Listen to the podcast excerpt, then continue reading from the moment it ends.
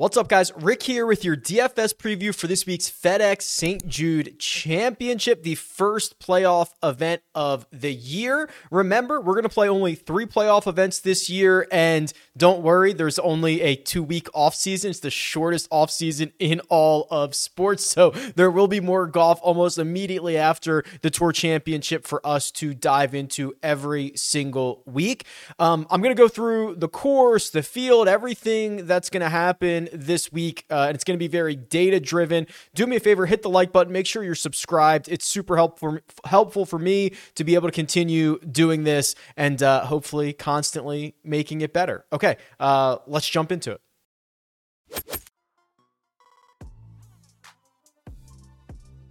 Here's the course key stats tool on rickrungood.com. Everything you see is from my website. Um, it is a, a massive uh, golf database for fantasy and, and for betting. Uh, lots of visualizations on there, all that fun stuff. Okay, couple of notes. Leg one of the FedEx Cup playoffs. This is the last cut event that we have. So there's 125 golfers in the field. They will be cut on Friday like a normal event. And then starting next week at the BMW Championship, that's just going to be the top 70 golfers moving on. So no cut needed there. And then when we get to 30 golfers at East Lake for the Tour Championship, obviously no cut uh, there uh, either. Um, I'll be at the BMW Championship in Wilmington. If anybody's going to be around, wants to say hello, come find me. I'll let you know where I'm at. Uh, but this week we're in Memphis, TPC Southwind, and I got to admit, this is a this is a ball striker's paradise, right? And I think there's a lot of evidence towards that. If you look at the the correlated uh, stats model, what you'll see is strokes gained approach was the most highly correlated stat to success over the years. That is, uh, it ranks fourth, which means there's only three other courses on the PGA Tour in which strokes gained approach was more important. Strokes gained off the tee was eighth, which means there's only seven other courses in which strokes gained off the tee is more important, and that is history at TPC Southwind. So this event has kind of a long and confusing history. It was the FedEx St. Jude Classic. That was just a regular PGA Tour event. They held that for my god, 50, 60 years, something like that, but it was played at TPC Southwind basically every year starting in I think it was 1988 or 1989. Then uh, it got elevated to a WGC event, a World Golf Championships event for three or four years, which created a situation where you had a smaller but more elite field 78 golfers, the world's best, but we were still playing at TPC Southwind. Well, this is the first year, now that they've gotten rid of the WGC events, except for the match play, um, this is the first year that this event is a playoff event. So we, we've played TPC Southwind every single year, basically since I was born. Uh, but that the field and kind of what you can expect out of it has changed a little bit. But either way, either way, I think it's going to be a, a, pretty a pretty stout test. So, a couple of other things. There is uh, a huge difference in playing out of the fairway versus playing out of the rough. In fact, the rough around here is some of the most penal rough that you get on the PGA Tour. It's not necessarily thick, but it's the unpredictability of it and being able to control your spin and getting it correct and all that fun stuff. Um, the other things to note are the conditions in Memphis this year have been very, very dry. Um, they're like down five inches of rain compared to what they would normally get in June and July. So I believe this thing's going to play pretty firm, pretty fast. Obviously, we've gotten um, different fields here each of the last, you know, basically constantly changing in the last eight years or so. But the winning score 14, 15 under par generally gets the job done. I think there's only been once or twice in the last decade it's gotten to like 20, but I, I don't necessarily see that happening with how dry it's been unless they get dumped on this week. But yeah, this is this is going to be a true test, and you're going to find the guys that are uh, best suited for this are the ones that are hitting it long and straight off the tee, playing from the fairway, who are hitting it into correct pin positions, um, putting not necessarily a, a massive attribute for me this week, especially with how volatile it is. But we're gonna go right back to those to those ball strikers, and uh, we'll try to identify as many of those as possible, along with the great course history that we have. Let's go to the cheat sheet. The cheat sheet. Okay. Um. Wow. Seven guys over ten thousand dollars, which certainly speaks to the strength of this field. The other thing that immediately jumps off the screen at me is that Jon Rahm is the seventh most expensive golfer. I could go back. We have probably not seen Jon Rahm as the seventh most expensive golfer in quite some time. Uh, we will discuss whether or not that is worth investing in as we get a little bit further down the board. But man, that that's kind of the first thing that jumps out at me. Um, Rory McIlroy, eleven thousand dollars flat. Now, there's a lot to un- unpack here, and I actually tweeted something about this out. I, I think that Rory McIlroy, um, because he hasn't won a major championship, like people assume he's not playing well, which is just an absolute absurdity, right? In fact, he's playing better than everybody by a wide, wide margin. So I tweeted this out. The last eight starts for Rory McIlroy, he has gained 98 strokes to the field in eight starts. That's like 12 and a half per start. The average winner on the PGA Tour only gains like 14 and a half strokes or 14 strokes. So he's basically a stroke and a half worse than the winner uh, or than the average PGA Tour winner over eight starts. That's insane. The fact that he only has one win is insane. This eight event stretch is actually the best eight event stretch from any golfer dating back to the start of last year. Okay. So he is historically in a, a, just a prime spot right now in terms of how he's playing. It probably is the most. It, it, going back to the start of last year, that's just what I was computing at the time. I'd have to go back and run more. It could go back a lot further than that. And when you look at how he's doing it, look at the ball striking category. Since the Masters, seven and a half, eight and a half, ten and a half, five and a half, ten and a half, seven and a half, five and a half, nine and a half. It's insane. So that's what 8, 16, 24, 32 rounds. Last 32 rounds, everybody in the field via the ball striking numbers. Let's see. Rory's number one. He's the only guy over two. So if you want a guy who's hot, Rory's the hottest. If you want a guy who's ball striking it well, Rory's striking it the best. Uh, he's probably the only guy. Just kind of a quick. Here, I can do it like this. Quick little, um, quick little glance here. Rory McIlroy, the only guy in the field who's gaining at least a stroke off the tee and a stroke on approach. That is a very, very dangerous combination. Um, I don't particularly love Rory McIlroy's nine to one, eight to one, 10 to one odds this week, but only $11,000 feels like potentially an opportunity to buy on Rory here. Let's just kind of see.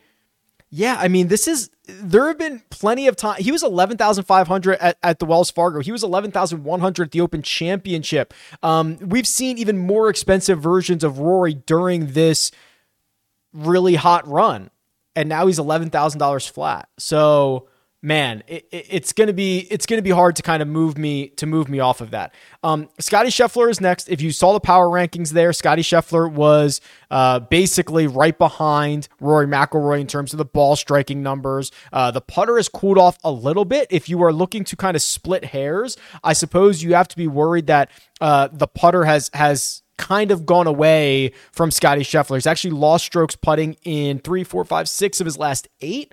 Not particularly great, but he's had some time off from the Open Championship. Maybe he can get that right. We're splitting hairs to the top of the board. That's the only hair that we can really split here.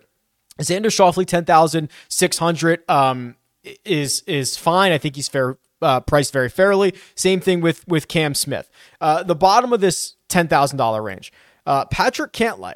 Again, kind of low key, you know, don't forget about Patrick Cantlay with what Rory McIlroy's been doing, with what um, Tony Finau's been doing, with what Xander Schauffele's been doing. It's it's been a great stretch from RBC heritage for Patrick Cantlay, where he's got, boy, all top.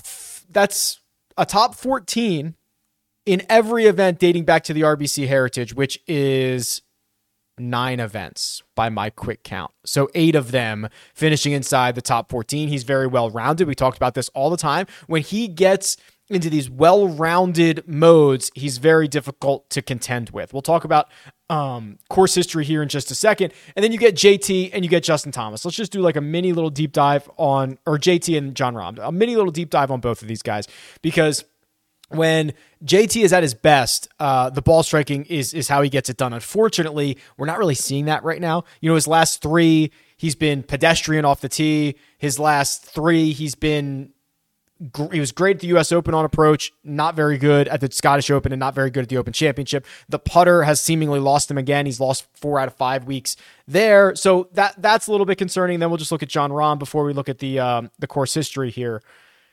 Rahm is, yeah, this is that continued trend, right? Where he's just an absolute monster off the tee, struggling to hit it close. The putter comes and goes. He's kind of fixed the around the green play. The putter's been generally better, but the approach play is kind of the big concern here. So if we look at the last, let's see what that is. Last, um, you know, 32 for just kind of that eight event stretch. Uh, Jon Rahm's, you know, the worst guy above well, actually, hold on. Let's flip this around. Yeah, the worst guy above $9,500 on approach. Like, that's a little bit concerning. So, the way that I see this, um, Rory McIlroy, I think, is kind of a clear one. Uh, Scottie Scheffler, Xander Schauffele. I probably prefer Xander. I probably go Rory, Xander, Cantlay, Scottie. The discount on Rahm Cam Smith, JT, something like that. And we'll see how ownership plays itself out. The other thing I want to point out here very early in the show um, if you go to the Holy Grail and you look at TPC Southwind in terms of course history, uh, remember, this is going to be. Uh, all, like all the all the events, right? This is going to be your FedEx St. Jude Classic, your WGC, your um I guess that's it right? Because this is the third one. So I guess that's it. But look at the top players in terms of course history. Rory, again, another checkbox in his favor, uh, the best of everybody over 10K. Uh, one and a half strokes gained per round over 20 rounds. Uh, Scottie Scheffler's been pretty good, half a stroke. JT's been the good one here. So that's kind of the other thing. You you you look at this and you say, okay, well, maybe you buy on Justin Thomas, who's not playing as well, but he's going back to a course he's played really well at. That that's an argument to be made. Um, Cam Smith has played 14 rounds at TPC Southwind, hasn't gone well. He's actually losing strokes to the field, uh, so you can kind of see the rest of this. But obviously, a combination is required um, when when making when making these decisions. But but Rory looks really really good. Let's go to the 9K range and see what we can find because there's a lot of strong names here as well the 9K is really hard to dismiss, right? You you have to kind of love the 9K range just because of the names here. Matt Fitzpatrick, who's been awesome and has two top six finishes here, that's fine. Tony Finau is arguably criminally priced, right? Coming off the two wins, and it's it's it's been even better. Like, yeah, he got two victories, but uh, he's been phenomenal all summer long. He, I looked this up. There's only um Jeez, I, I tweeted it out a couple weeks ago. There's only like 15 instances of guys that gained 17 strokes or more in an event this year. Tony Finau Tony Finau has three of them. He's the only guy who has multiple instances of it. So his upside is incredible. He's fixed the putter. The ball striking is insane. This he is criminally priced criminally priced. Um, you know, let's continue on that that last 32 conversation. Tony Finau is third behind only Xander Schauffele and Roy McIlroy in terms of strokes gained total, two and a half per round. Big gap between him and Patrick Cantlay. If we look at the weighted stuff, he might get a little bit worse here just because of his wins were 3M and Rocket Mortgage, but he's still ninth. He's still been better than Matt Fitzpatrick, who's more expensive. He's been better than Jon Rahm, who's been more expensive. So whether whatever Tony Finau does this week, I think we can agree that is a that's a pretty bad price on him. It's a I mean good for us, bad bad by the pricing guys. What I'm hoping for um, and we'll see this as the week goes on. I'll do a live show Wednesday, 3 p.m. Eastern Time, Rick Run Good YouTube channel. What I'm kind of hoping for is for all that ownership to get sucked up to Tony Finau, to get sucked up to Cam Young. Um, maybe go down to Viktor Hovland, who we'll talk about in a second, and leave Will Zalatoris here at $9,500 all by himself. So, the last couple of weeks, if you've been following along, you've heard the refrain on Will Zalatoris that, hey, Detroit Golf Club, not a particularly great setup for him. Hey, uh, Sedgefield, like not a particularly great setup for him. A little bit better, but not great. What's he do? T20, T21 on two golf courses that I don't think were all that well suited for him. What does he get this week at TPC Southwind? arguably one of the better setups for him. Because what does Will Zalatoris do well? He hits it long, he hits it straight, and he is just an absolute flusher with his irons and his wedges. Well, remember, this golf course is going to reward that. It's going to reward the ball striking. You look at what he's done in his only trip here, an eighth place finish last year. Yeah, makes complete sense because this is a great spot for him. This really uh, magnifies his strengths. It kind of covers up a little bit of his weaknesses, which, by the way, his weakness, um, obviously the putter, right? Obviously the putter, but he's like kind of been okay, right? He's his last three, he's been basically tour average in his last three starts. If you get that again this week, um, I, I think we're in for some good things. He also made the caddy change, right? So he's got a different voice on the bag. Maybe that's what he needs, a little bit of a spark. Uh, I, am really, really, I will probably bet Zalatoris this week. Uh, I don't know if I'll get a great number on him, but after seeing him finish inside the top 25 at two golf courses that were arguably some of the worst golf courses for him on the schedule, going to a place that is probably top three top five for him. Torrey, whatever your U.S. Open setup's going to be, um, you know, Memorial might be a decent spot for him or Bay Hill. Like this, this, this is a great spot for him. So I'll be interested to see how everything shakes out in the 9K. Um, the other, the other one here is is Viktor, who I think we have to talk about. So we haven't seen him since the Open Championship. The uh, the Sunday was obviously a little bit disappointing to play out of the final group and finish T4, but this on paper should be a course that sets up well for him. He has said this is one of his favorite spots on tour. Um, I know that he has been in Memphis working with his coach, Jeff Smith. Jeff Smith is based out of Memphis or just about 15 minutes outside of Memphis in Tennessee. Um, they've been they've been at TPC Southwind. They've been grinded. Like I I think you're gonna get a really good engaged version um, of of Viktor on a golf course that again should suit his strengths. We'll we'll stick with that last 32. That's just what we've been what we've been rolling with here, and we'll look at the ball striking numbers, and let's see where Viktor shows up. Well, not as high as I would like, admittedly. Did I scroll past him? No, he's right here. So 0.70 over his last 32. That's the same as Kevin Streelman. It's the same as it's less than Johnny Vegas. It's less than some of these other guys that you would expect him to be better at. What is he like last 100? I bet you it's a lot better than that. Yeah, it's third. So you're kind of what you're kind of hoping for is uh, some time with coach, uh, some time off, some time with coach can get you back to being the ball striking um, magician that you were kind of all at the start of 2022. So I'll be I'll be thrilled if I can get like a, a single digit owned Viktor Hovland this week. That's that's the goal.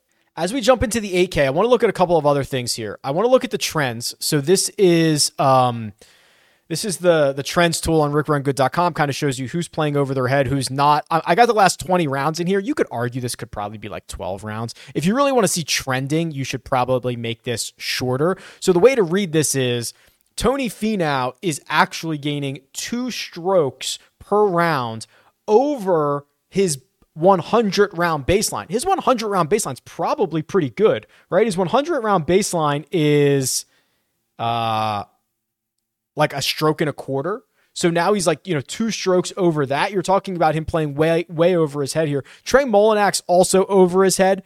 Um, a little bit reliant on the putter, but he's doing it in a pretty decent way. Tom Kim at $8,000, obviously playing over his head. Emiliano Grillo, Chesson Hadley, Chez Reavie, Scott Stallings, these guys that you could argue are. Um, getting hot at the right time, you know, kind of making a run here. You also look at it how they do compared to their putting.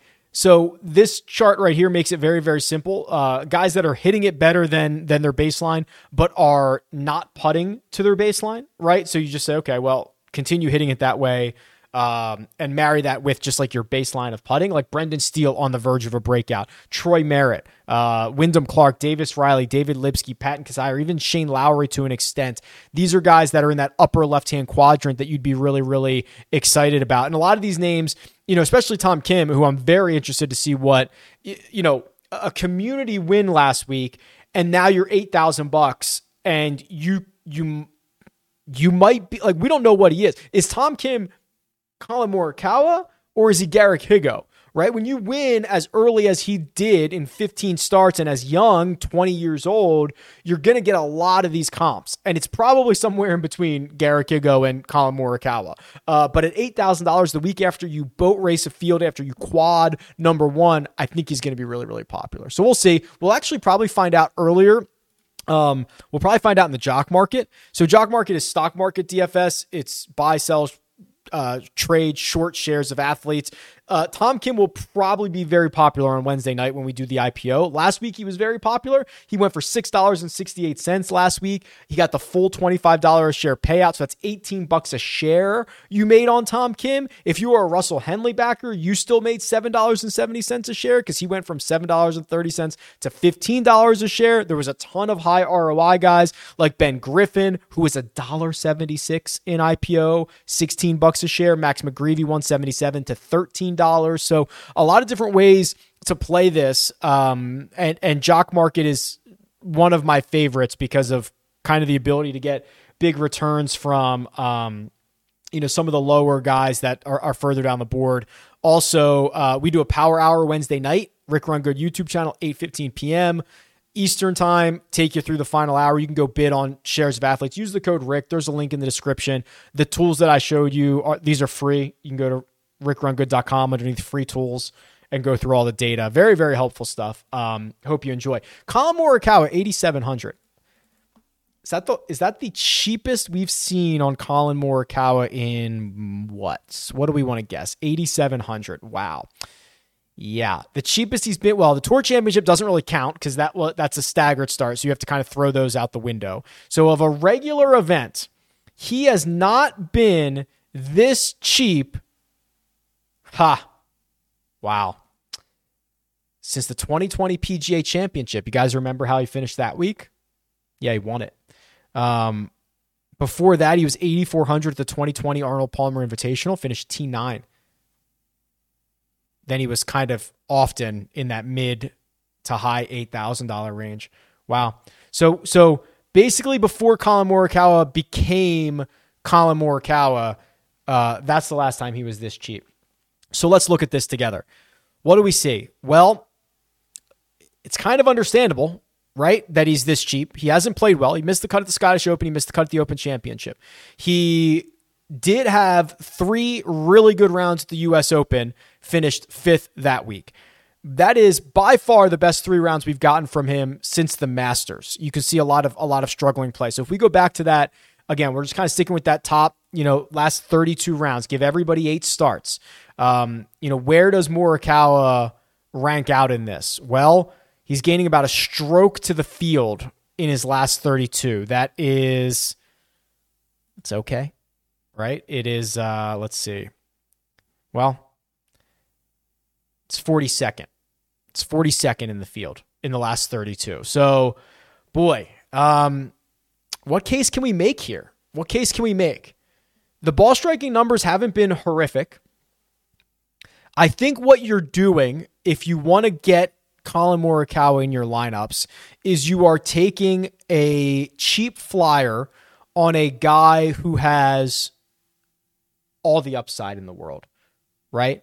That that's that's going to be the argument for Morikawa, who finished 26th and 20th in his in his two trips to this event. You are buying literally a literally a two year low, right? More than two years, May 2020 or June 20, whatever that was. Um, two, you're buying a two year low on Morikawa, and we'll see what the ownership is. But that's a, already a pretty compelling case in itself. And when he's playing his best, it's an absolute perfect setup for him. So this to me is going to be dictated by ownership and by your goals, which I don't think we talk about that enough, right? Like, what are your goals? Are your goals to make, you know, play a single entry and and double up? Uh, then Collin Morikawa is probably not the guy for you. Is your goal to win like the 200k up top and be in a in a field of 100, you know, 150 max and get twice the level of exposure to Collin Morikawa? Like, because Collin Morikawa is going to give you legit upside that some of his other peers down here just do not have. The rest of this 8K range, we already talked about Tom Kim. He is very likely to be incredibly popular. Joaquin Niemann is quite interesting. Um, we got we got to do a little bit of a deep dive here. He's eighty one hundred bucks.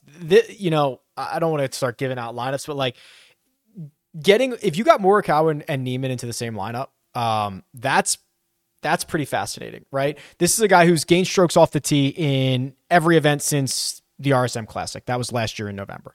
Um, he's gained a ton of strokes on approach uh, in his last five starts, gained basically multiple strokes in four of his last five. The ball striking numbers have been phenomenal. Hasn't lost there since the match play, which is a little bit of wonky number. So if you give him credit there, you say he hasn't lost in the ball striking category since Houston.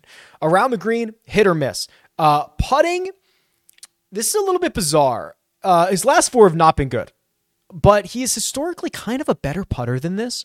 So you're wondering if he can marry that. Has he played here before? I think he has. I think he's played both of these. Yeah, he's played um, as the FedEx St. Jude Classic and as a WGC. So he's gone miscut, T52, T17 in order. Last year, he gained four strokes putting. Um, can we get that again? If you sign me up for Joaquin Niemann at four strokes putting, I'd probably bet a lot of money on him. The other thing to consider is I think this is going to be quite firm and fast. Uh, just by the lack of rainfall, the idea of this being like ball striker's paradise, it kind of reminds me a lot of of his win at Riviera, right? Just like firm, fast golf course, go out, go wire to wire. Um, I, I really think there's a path to the top of the board for Joaquin Niemann. He's to have to putt a lot better, but the ball striking stuff is is super strong. I mean, he's 15th off the tee. He's 35th on approach. What else do we have on him here? He's not very good on Bermuda grass surfaces putting, but it's not, I mean, he's tour average. If I can get like a decent week from him, that's fine. Um, yeah, I, I don't know. Like that, that stands out to me. That stands out to me because I think you're going to get a very popular Tom Kim. Um, maybe a pretty popular Sungjae Im at 8500 bucks. If you got single digit ownership on Morikawa and Niemann, it's pretty exciting. I don't know if that's realistic or not, but we'll find out later in the week. Uh, the other concerns are uh, I guess Hideki, like no idea what to do with Hideki. He's gotten better each and every year at TPC Southwind, 43rd, 20th, and a runner up finish. The bizarre level of WDs and the weird DQ. And then when he has played all four rounds or two rounds, the approach play's been gone, barring two really good events, but like no consistency anymore. He's not driving it as well. He's lost in five straight with the driver, the putter, which had gains earlier in the year. That seems to have dissipated. This is a pretty concerning stat profile for me. You don't know if there's outside forces here, like he's thinking about going to LIV, or I like I'm not breaking any news here. He's been highly rumored. Um, I don't know. That that's a that's a pretty ugly stat profile for a guy who this course should set up well for, but I, I don't think I can get there when I can probably get uh, better, higher upside versions of of low ownership for for some of these other guys. So um, yeah, probably Niemann, probably Morikawa, and then we'll see what the rest of the ownership shakes out. Sam Burns finished runner up here last year, so I think he was actually in a playoff as well. So that's certainly worth noting. Before we go to the 7K range, um, I did just want to run like a little playoff thing. Playoffs, just like who's played well in the playoffs. So I just loaded up the Holy Grail. We could do like the last, I don't know, five years or so. This is Tour Championship. It's BMW Championship. I threw in the Northern Trust. I threw in um, Dell Technologies when that was an event, right? Just like the playoff events. So who kind of shows up at this time of the year. I think it I think it is a little instructive just because of you get you always get the same strength of field, right? Or not the same strength of field by OWGR standards, but you always get the top 125 of the FedEx Cup playoffs. You get the then the top 70, right? So I think it is a bit instructive. Um, Justin Thomas is number one. 52 rounds, he's gaining 1.47 strokes per round. Uh, Rahm is two, Finau three, Rory four, Cantlay, of course. I'm just trying to see like who else shows up here besides the most expensive golfers? Alex Noren, $7,200 when he has gotten into the playoffs, which is not super frequently, has been very good. He's gaining a stroke per round over 26. KH Lee and Justin Rose. KH Lee only has eight rounds. J Rose has 30 uh, going back to 2018. He's been okay. So I'm just kind of looking for you know, a little bit of value guys that might be able to show up come playoff time. Aaron Wise, Tyrrell Hatton, 28 and 30 rounds respectively. So, um, and Hatton's actually that would be even better if it, if he didn't miss the cut at the Northern Trust in 2021. Otherwise, a bunch of really good finishes. So I thought that I thought that's interesting. You can kind of look at that a, a couple of different ways, but um, those are your your your playoff guys. Um, the 7K range. Wow. Okay. So let's let's start at the top here. I've mentioned Hatton, mentioned um, Aaron Wise. Both those guys played well last week. Uh, have played well in the playoffs. Max Homa, love you. This is about as concerning as it gets for Max Homa in terms of um, course history. So he is actually just hemorrhaging strokes at TPC Southwind. Um, he's losing a stroke and a half per round, uh, which is basically the in 20 rounds, which is basically the the worst of anyone um, who has played as many rounds as he has. Like not even in this field, like of anyone, right? Anybody who's played 20 rounds at this golf course is basically the worst. And you could say, well, Rick, he lost 14 of those strokes uh, in 2019, where he really gave it away. Well, sure, but he's also never gained here, right? He's played five times and he has lost strokes to the field every single time. Um, that's that could be just this course doesn't fit him very well. Then you look at what he's done recently and losing strokes on approach in three straight. That's a little bit concerning. So I I love Max. I do, you know, love him on firm and fast on ball striking golf courses, but this might just be one that doesn't fit him. And I think that's okay, right? So I'll take a pass on Max Homa and try to find some other guys. Um, you know, the middle of the of the seven Ks is is really interesting. Um, Davis Riley, who if you guys are following again, I'm such a big believer in. Kind of snapped out of a little mini slump with a 13th place finish last week. Probably could have been better on Sunday, but hard to argue that. Corey Conners, who I was heavily invested in last week, had an absolute vintage Corey Conners week gain eight strokes in the ball striking categories, lose three with the putter, finish T21. That's absolute vintage Corey Conners. Again, I'll say it. This should be a really good course for him, but he's going to have to putt well. Has he played here before? He's got to have played here before, yeah, because he's in all those WGCs and stuff. Let's see how he's putted. Well, five events, five times he's lost strokes to the field and he's finished T27, T30, T36. Yeah, vintage Corey Conners, Man, one good putting week, Corey. Give me one good putting week. Um, probably unlikely to happen. The guy that I'm kind of interested, uh, uh, two that I'm most interested in that I'm, I'm interested is interested. Wow, I'll say interested one more time to see where the ownership goes on these guys. Uh, Seamus Power is number one. Seamus Power is having a great year. Okay. Uh, he missed the cut at the Open Championship. That's the last time we saw him. It's the only missed cut he had at a major this year. In fact, he was T27 or better in the other three. His putter can get very, very hot, and he's a good putter on all, surf, all surfaces. That includes Bermuda. He is also, um, you know, he's only ever played here as part of the FedEx St. Jude Classic, the regular tour event. 2017 and 2018, he finished 27th and 12th. I'd argue he's a better player now right, than he was in 2017 and 2018. In fact, I'm not sure that's much of an argument. You look at the splits, he is in the midst of his best season ever. He's in the midst of his best off the tee season since 2016. He's in the midst of his best approach season. No, he's not. Uh, he was better last year, but still pretty good. Um, he's in the midst of his best putting season since 2018. You add it all up, like I said, his best his best season ever, basically since 2016, which I think is a really really small sample size. So yeah, like give me a little bit of Seamus power. The other thing is um, Taylor Pendrith, who talked about a lot a couple of weeks ago with the Rocket Mortgage, almost went out and won the thing. I did not necessarily think Sedgefield was a great spot for him. And I don't really think this is either because you got to play out of the fairway a little bit more than than he tends to, but I I was impressed with what he did last week. And if he starts showing the ability, it's five straight top 13s now. Five straight. I know it's spread out over four months, but it's five straight.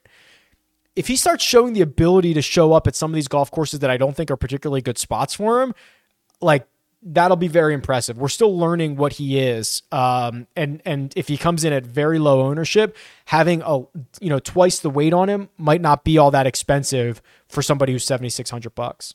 I will say Pendrith is also not as wild as as maybe you think he is. Last 36 rounds, he's actually he's only losing uh 1.7% of fairways to the field. Adam Scott's losing 4%.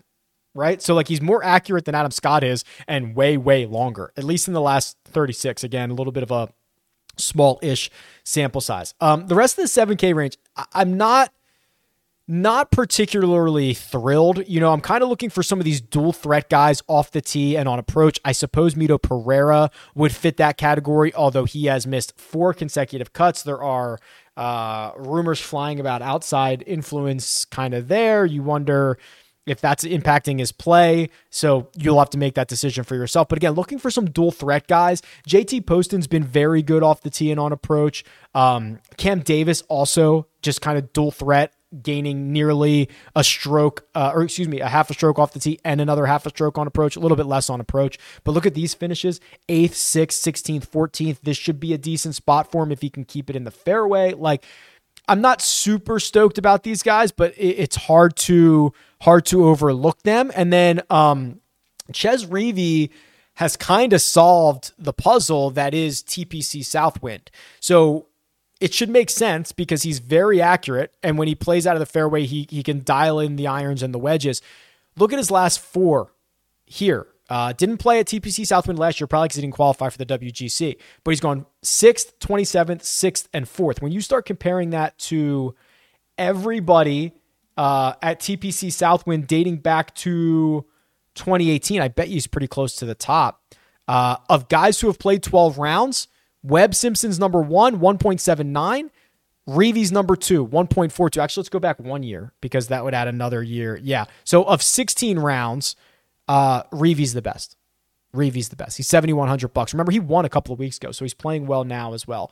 Um, so those would be the guys I'd be interested in in the low sevens, the sixes.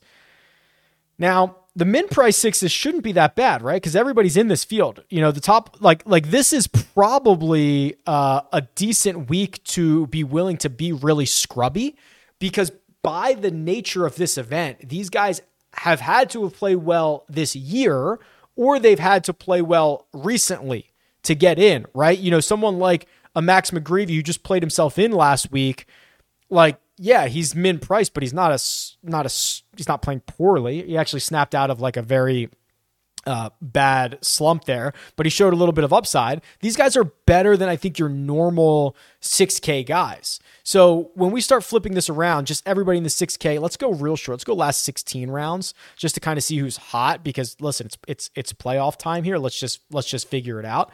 Um, Hubbard is number one, 6,900. Callum Tarren, 6,600 is number two. Taylor Moore, 68. James Hahn is $6,200. Um, Stephan Jaeger, I was very impressed with last week. You know, he I, I think he had the round of the day on Sunday, finished 13th. He finished fifth at the Rocket Mortgage. I like when you're kind of getting a couple of different types of golf courses, right? You get uh, two good finishes there. He finished 22nd at the Barracuda, 30th at the John Deere. Starting to see a little momentum here from a $6,600 Stephan Jaeger after a really slow start to his season. I could definitely get behind a lot of these guys. Um, if you're playing out of the fairway, if you think playing out of the fairway is required, your best bets are Mark Hubbard, Kevin Streelman, Martin Laird, uh, and then probably Taylor Moore. Taylor Moore also a fifth and a sixth. Taylor Moore's been great. Taylor Moore 1.65 over his last 16. What's how does that How does that shake out? 14th on tour. Wow. 14th on tour over his last 16. Gotta love that, don't you? It's pretty good. All right, let's run a model here. Um, Rick Run Good custom model. Uh, lots of new things have been added. Constantly new things coming. Let's let's keep it real, real freaky, frisky. I, I was almost got caught in the middle of those. Sixteen rounds. Uh, we want to. We do want to emphasize ball striking, but also playing out of the fairway. So I don't know if you got. Maybe I can zoom in a little bit. Help you see this. I like to zoom real far out. There we go. Um, all right. So let's do and, and most of these guys have played a lot on the on the PG. I don't think we need to necessarily do weighted stuff in this field. We, you can if you want. There's ne- never anything wrong with that. Let's say off the tee is going to be um 10, 10, 15 on distance, 15 on accuracy. So that's a heavy dose of off the tee, and accuracy is just as much a part of it. Actually, let's do like 18 and 12. Let's say accuracy is more important. It's just so penal. The stats back it up. Okay. Approach. Here, I think we can go with pure strokes gained approach. And actually, if we do 30 on driving, we got to do like 35 on approach because that is, remember, more correlated than off the tee is. So I think that's fair. So now we've got 25. I don't think we need to do anything on putting, and we don't need to do anything on around the green. I, I just I don't think we need to. So we could say birdie or better. We could say bogey avoidance, considering that this is um, probably going to be a little bit tougher. We could do there, there are there's about an equal number of shots. I think it's from like 125 to 200. We could bucket those, but again, we've already kind of hit our approach buckets. Let's do uh, we could okay, I'll do this. I'll do 10 on strokes gained putting on Bermuda, just because that is uh, the surface that we have this week. So I've got 25 left. I'm probably going to go with fantasy points gained. If whoops, not 152, 15. And then our last 10 on bogey avoidance. And let's just see what this gives us. Last 16 rounds. My number one golfer is. Oh no. Scott Stallings. Well, I wanted to get freaky, didn't I? Let's look at Scott Stallings. Yeah, I mean, this is why. So last 16, holy crap. Wow. Last 16, so that's four starts 8th, 4th, 10th, and 13th. He has gained, quick math, 16 strokes on approach. Um, he's actually put, this is actually a very, it's a very good stat profile at least from the uh, obviously if I go back any further, I'm going to find two missed cuts for him. But because I put in 16, that is a very, very good stat profile from Scott Stallings. Wow, so no surprise he's number one when we start shortening it up like that. Tony Finau number two again. I think Tony Finau is criminally underpriced. Um, Taylor Moore is three, Mark Hubbard is four. They get the benefit of the approach play.